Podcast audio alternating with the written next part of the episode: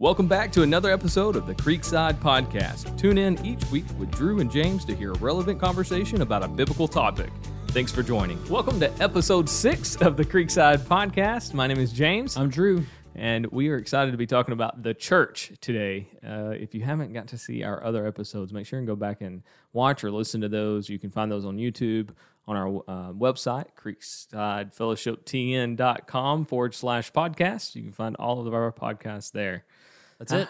Yeah, man. How are you doing today? I'm impressed you remembered the website. It name took me a as- second as long I was going through it. So, what is our big question today, James? Today, the big question is Is church membership biblical? yes.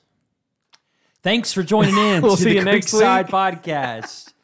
yeah, good good question. Question I get a lot. Uh, you know, where in the Bible do we see church membership? Yeah. Now, if you're asking the question, is there a verse that says "Thou shalt be a church member"? Yeah. The answer to that question is no. There's not a there's not a verse that says "Thou shalt be a church membership." Here's what your membership process should look like. All these kinds of things, and you know what a what church membership entails specifically. But the Bible does reference church membership a, a couple different places. I just want to point to a couple of them um, in the New Testament here.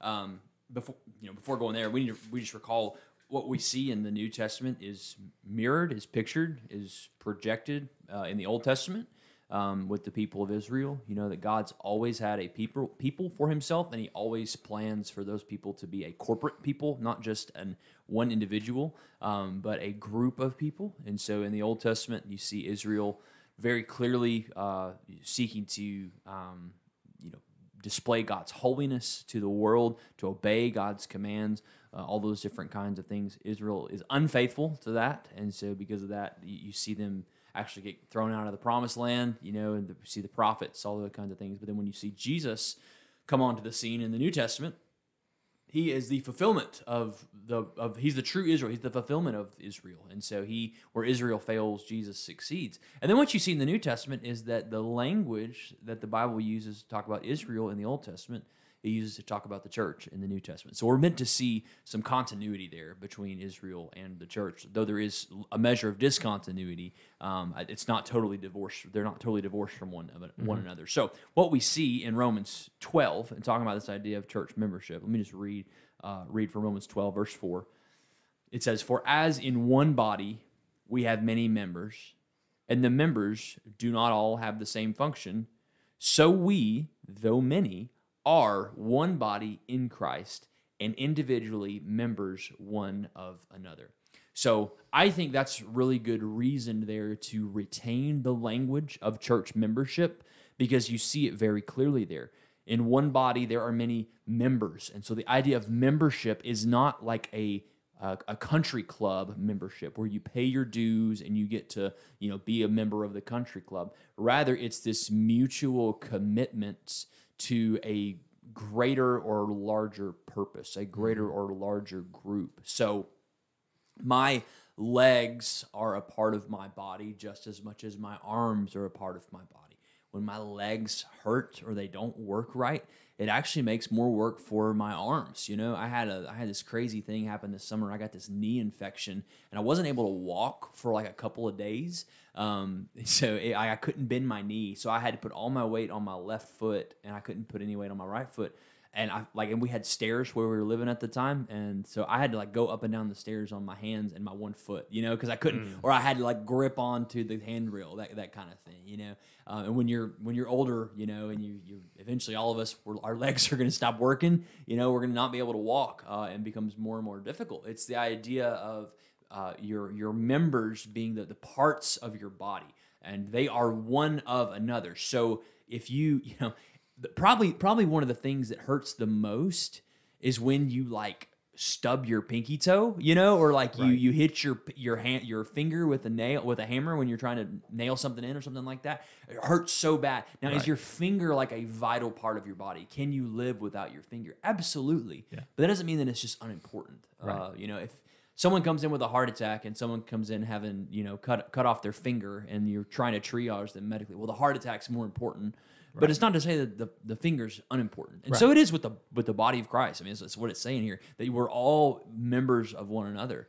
um, in the church, a, a part of that t- together. That we have, you know, I, I think the idea here is that we've committed together as members to bear one another's burdens as a local church to be members of the same uh, of the same body as it were the, the body of christ uh, and, and talk about how it uh, how it uses the language of christ here notice verse 5 it says so we that is the church though many are one body in christ Yeah. and individually members one of another. So we actually have a relationship to one another. You and I do because we're members of the same church mm-hmm. that's actually founded upon the fact that we both have a relationship with Christ. Right. Because we're both in Christ, therefore we are both members of Christ.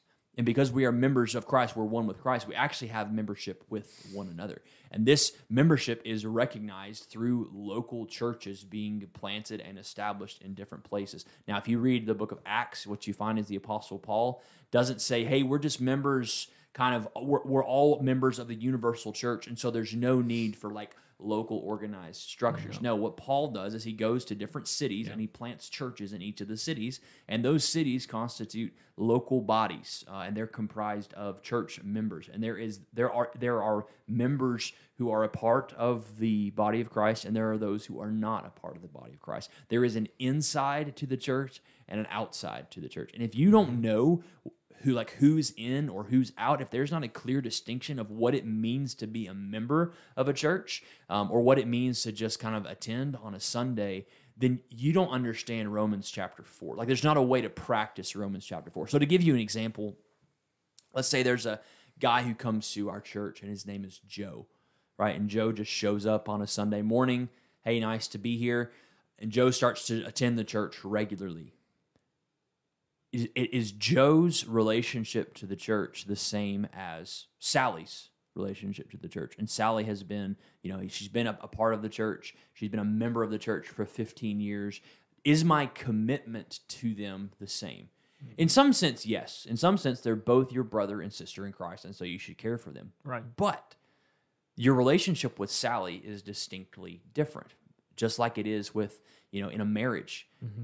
When you as a man marry a, a woman, you know, that that relationship with your now wife is fundamentally different than it is with any other woman in the world. F- mm-hmm. It's fundamentally changed. So it is when you become a member of a church, when you submit yourself to the church, when you commit to the church, your relationship with other church members at that point actually changes. It's it's distinctly different. So that my relationship to Sally, who's been a member of the church or who is a member of the church, is actually different than my relationship to Joe, who just might be coming. What my desire is is that Joe would actually become a, a member of that church where he is regularly attending. Why? Because we are members of one another at that point. To shed some more light on it, let me flip to 1 Corinthians 12 here.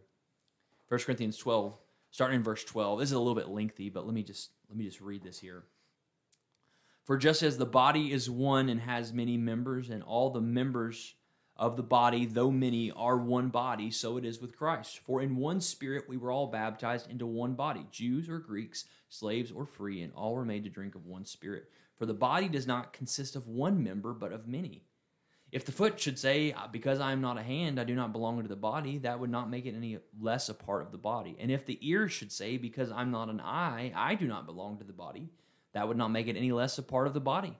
If the whole body were an eye, where would the sense where would be the sense of hearing? If the whole body were an ear, where would be the sense of smell? But as it is, God arranged the members in the body, each one of them as he chose. If all were a single member, where would the body be? Hmm. As it is, there are many parts, yet one body.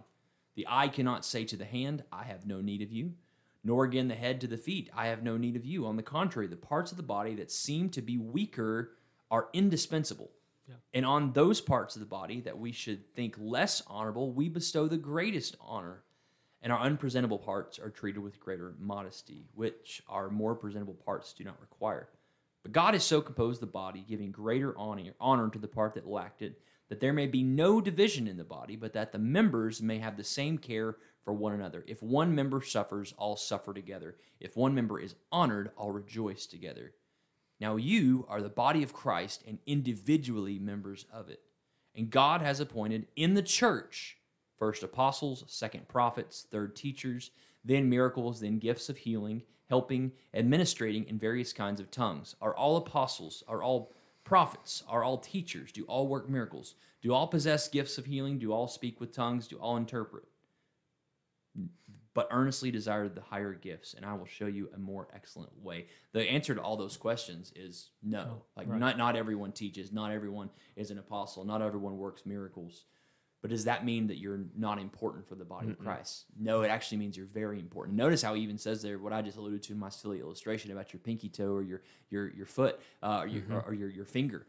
If you are a part of the body, just because you are small doesn't mean you're not important. Yeah. And I love what he says here in verse 26. If one member suffers, all suffer together. Mm-hmm. If one member is honored, all rejoice together. You can't obey that or you can't reflect that reality in the Christian life apart from church membership, apart from there being a th- this kind of commitment one to another underneath the lordship of Christ. So, is church membership biblical? I, I would just encourage you if you're wrestling with this question or wondering what should church membership be. Yeah. You know, are there membership dues that we have to pay? What, what what church membership is is simply caring for the body of Christ. That th- those individuals you that have professed faith in Christ, that have been identified with Him in baptism, that now you care for them spiritually. You seek to care for them physically. I think mm-hmm. that they not, you know, if they have physical needs, they don't go on wanting. Those who are weak, you bear them up. You you bear their burdens.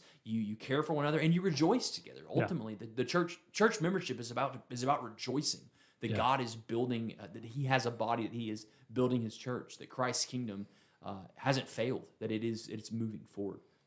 Yeah. What kind of questions does that raise for you? Um, a couple, but I will say that I we talked about earlier in our episodes sitting at the table with our family and the difference between uh, if you and I are, are brothers and we're in a family and we're sitting at a table together, and then you invite even a cousin Sure. to come over, the the difference that you should feel there. And I think that church membership is the same. Like you're saying, yes, do we care about the cousin? Yeah, well, of course we do. But there's a different there's a different bond Yeah, and there's there. a different. I would say there's a different obligation Definitely. for someone that lives in your house versus someone who doesn't. Yeah. You know, and same thing with church membership. I'm I'm grateful for all Christians everywhere that follow the Lord, but I have a different obligation Hmm. to the fellow member of my church than I do just the Christian guy I meet at the coffee shop. I'm really glad he's there. I'm really glad he's at the coffee shop, but he's not a part of my my church. So my my I'm not responsible for him his well-being spiritually in the same way that I am responsible for the member of my local church. And I think that's an important distinction that we need to we need to recover that members if, we, if we're using this illustration of a body that we have the responsibility to look out for the other parts of the body to make to, to to care about their spiritual wel- welfare, their spiritual well-being, those kinds of things. Yeah, yeah. And so I have been in churches in the past, and part of the uh, membership was just so that you could make decisions Sure. in the church. You know, Yeah. Uh, that was really the only reason that they Right. needed you to be a member is because they needed somebody to make the decisions, right? And man, looking at this from a biblical biblical perspective, I'll get that word out in a minute.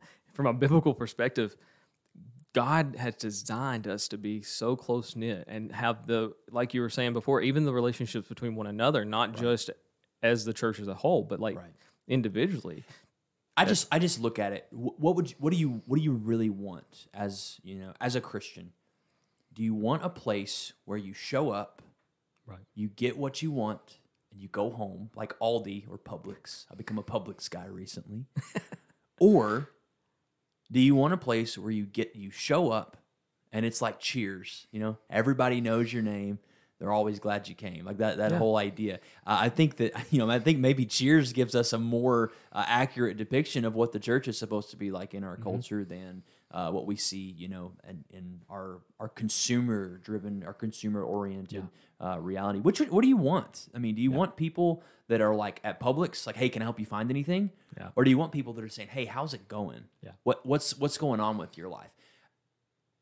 With church membership, you get this kind of accountability baked into your relationship with the other people that you get to know in the Yeah. church. That you you there's a there's an understanding. You're to look out for one another. You're to care for one another. Now, will that always be done perfectly? No, it won't. Yeah, You don't- exactly. You don't, have any friendships where that happens perfectly. You know that I I often have friends. uh, You know, I think, man, why didn't I? Why haven't they called me today? You know, why I haven't talked to them in a while. But remember, the phone goes both ways, so I also can reach out and call them. So, and the same is true in church membership. If you think, man, I wish so and so would reach out to me. Well, if you're a member of the church, you have every obligation to just reach, out. to that person. You don't have to have a reason for calling to just say, "Hey, how are you doing? How you know how's your walk with the Lord?" Those Yeah. kinds of things, and and making those kinds of conversations expected in a body, that where it's a it's a cultural part of your church that spiritual conversations are just expected. They're not just at certain particular times. Um, and I think that's one of the things church membership gears us towards.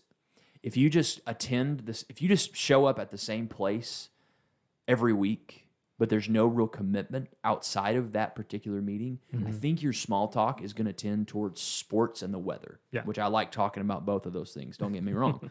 but if I know that this person is a member of my church, that they have submitted themselves to Christ, when I begin to talk about spiritual things, I'm actually encouraging him. I'm actually encouraged in that conversation rather than feeling like, like it's strange, if you get what I'm saying. Um, you can you can meet the guy at the gym and you can talk about how much you bench press and talk about your workout regimen and what protein you're drinking, all that kind of stuff. And if you tar- start to talk about spiritual things, he's going to think you're kind of weird, right? Yeah.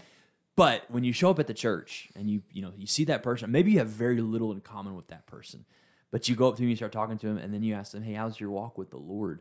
Um, they don't they don't run away from that. That doesn't become a strange thing. It actually becomes a, a way that God is has ordained for you to encourage the church, to care for the body, to serve the body. That's what church membership is about.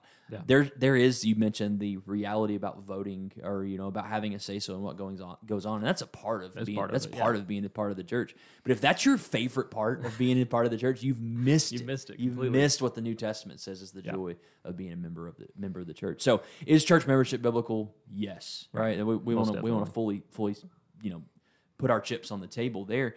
Um, the Bible doesn't give a clear like prescription. You know, it doesn't read like a constitution of a church. Here's what church membership should be, but it does really give a clear picture. And if you look at the picture and then you try to crunch it into our culture and crunch it what what works in our our particular culture taking the the biblical commands and saying how do we fit this into our way of life um I think you have to have something like church membership in order for you to obey the Bible. Um, and it's church membership is going to look different to some degree, culture to culture and place to place.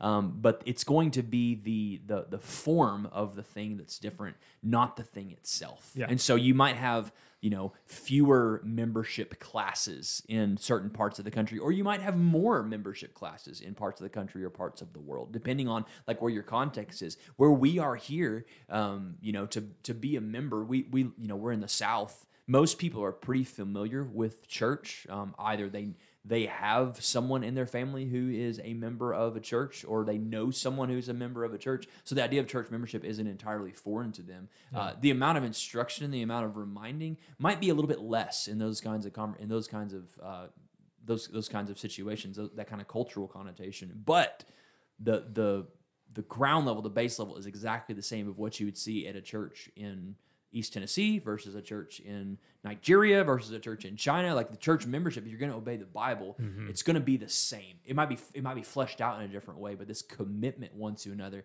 um, is going to be the same uh, because of what the Bible teaches to be true about the body of Christ. And I think it's just that's one of the beauties of it. It is like transcultural, cross cultural in its Right. in it in, in every in every sense of it. It might be applied in a different in a different way in a different culture, um, but the the bones are still there. The the base level is still there. Yeah, and I think that should excite you.